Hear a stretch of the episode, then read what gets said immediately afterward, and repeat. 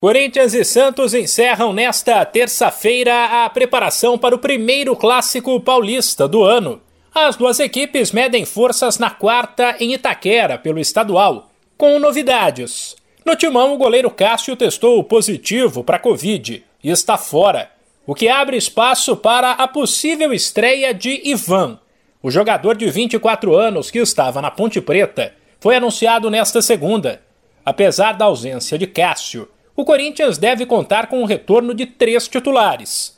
O zagueiro João Vitor, que ficou fora do duelo com o Santo André no fim de semana, por conta de um trauma no pé, treinou normalmente na reapresentação do elenco, assim como Renato Augusto e William, que até pela idade foram poupados. Pelos lados do Santos, o técnico Fábio Carilli voltará a ficar na beira do campo depois de se recuperar da Covid e vai reencontrar a torcida do timão, agora como adversário. A expectativa é pela possível estreia de Ricardo Goulart, principal contratação do Peixe para a temporada.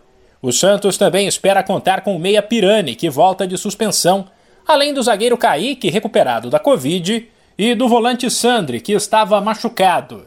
Depois de brigar para não cair no ano passado, o Peixe começou o Paulistão com o pé esquerdo e ainda não venceu na competição. Em duas rodadas, empatou com a Inter de Limeira e foi derrotado pelo Botafogo. Já o Corinthians não perdeu, ficou no zero a zero com a Ferroviária e depois fez um a zero no Santo André. As duas partidas do timão, porém, tiveram qualidade bem duvidosa.